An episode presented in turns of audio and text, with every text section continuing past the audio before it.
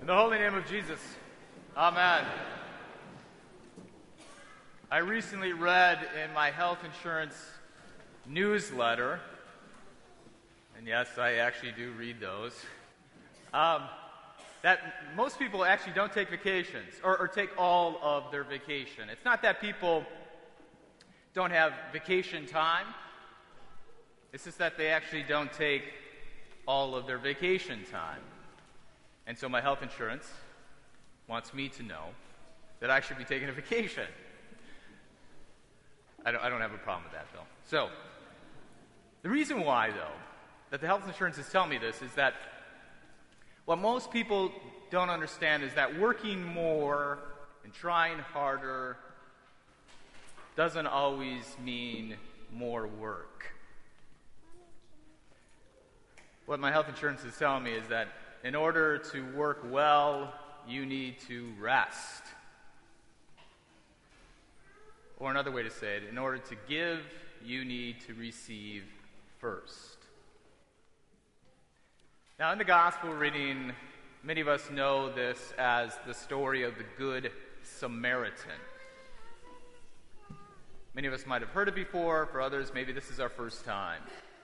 But what we have is a bunch of people around Jesus who are with Jesus, following him along his way to Jerusalem.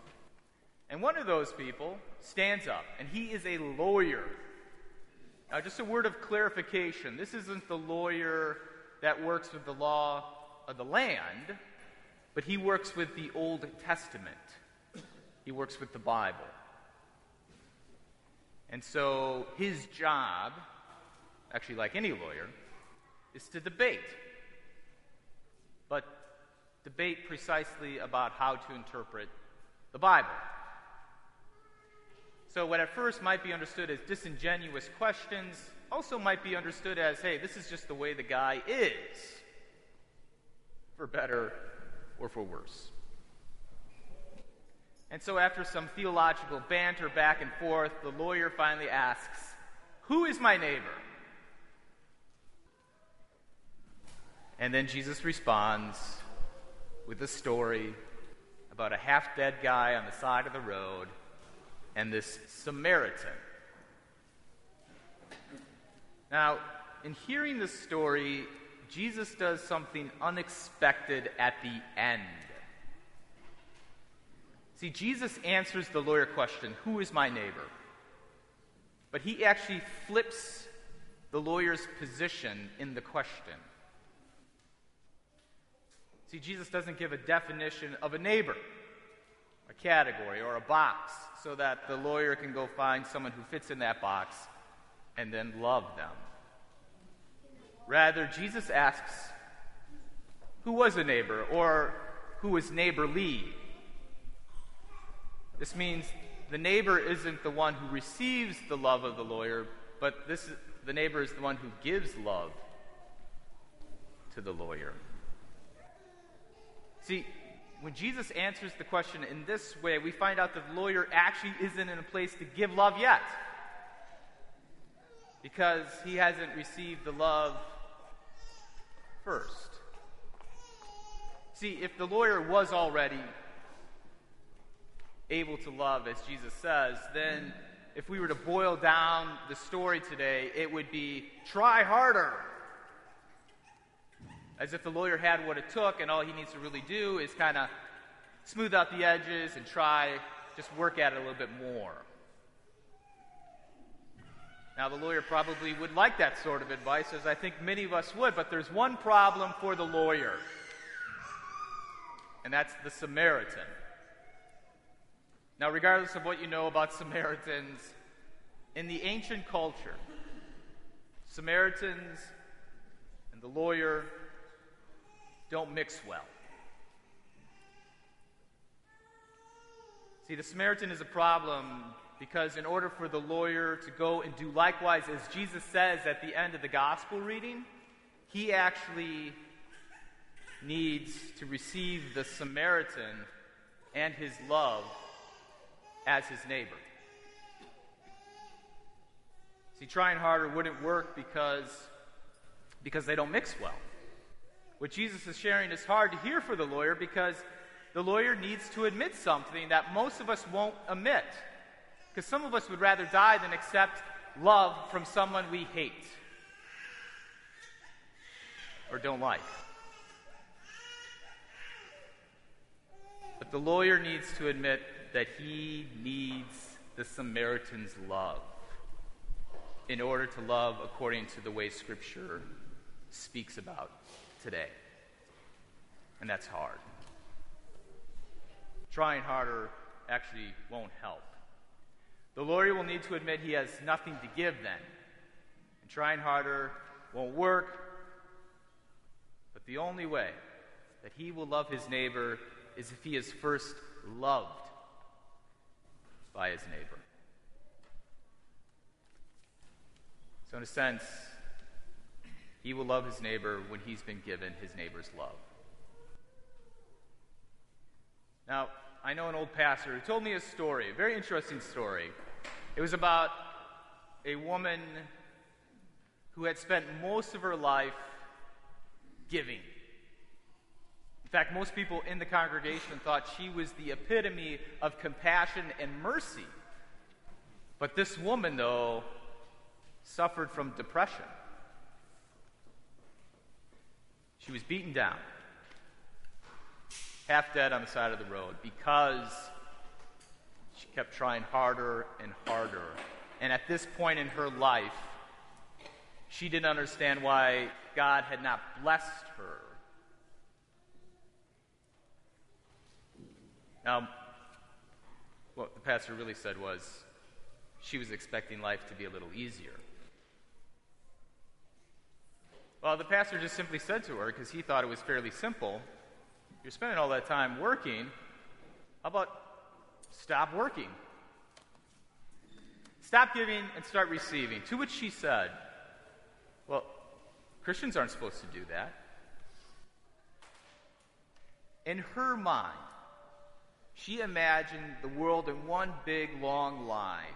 And Christians in that line, their main job was simply to give to the person next to them.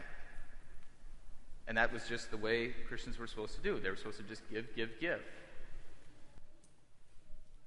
My friend said, What about the last person in line? What's their job? And he says it seemed like an eternity, but it was probably only five minutes of silence. Because she literally, after decades, had never thought of that. And she finally had to admit, well, I guess that person's main job is to receive. And the pastor said, You're last in line.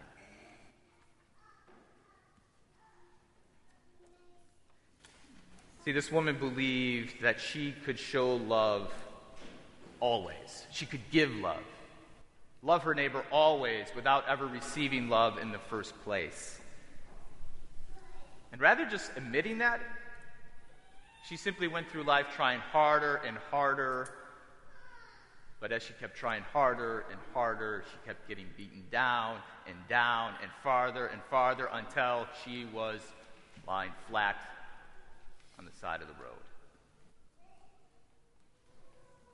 See, one of the things Jesus is telling us is that there's no way we are, you're going to be able to love your neighbor, much less God Himself, without receiving love from your neighbor first. I mean, how many times in our lives have we tried harder to love our neighbor? And our neighbor being anybody who's next to us. We've tried harder and harder to love, only to realize we have nothing to love with. And rather than simply admitting it, I got nothing. We try to create categories so that whatever bit of love we have, we keep it conditioned in that box. Or maybe we've read up about other people's problems and we've just kept blaming them for our love problems. Or even worse, we simply have walked away from love altogether. Today, Jesus is showing us, along with the lawyer, that we got nothing. That we're necros, Greek for dead. Our sins, our choices, and sometimes just life in general has beaten us down, leaving us half dead on the side of the road. But the great joy, the good news is that Jesus is the one who comes along in our life as our neighbor, ready to show mercy and compassion, ready to show us what neighborly love is and give it away. See, as our neighbor, Jesus has loved you so much that he even sacrifices himself on the cross rather than having you go down that road to Calvary. So we wouldn't have to experience being half dead on the side of the road. He is the neighbor who comes to us speaks a word of forgiveness to us. He is the one who comes close to us and washes our sin wounds away in holy baptism he is the one who brings us into the inn of the Holy Church, and He is the one who pays for our debts and gives us His Lord's Supper to revive us, to forgive us, and nourish us. And once we realize that our primary position in life is receiver, is to be loved by God, we can understand that it's only then, when we are filled up with the love of God in Christ Jesus, we become lovers. We become givers. Then, at that moment of being a receiver who is a giver, we embark on the journey down the road to find those in the ditch, to give freely of our resources and our riches, because we believe that as receivers, God will continually give us his love. In the holy name of Jesus, amen.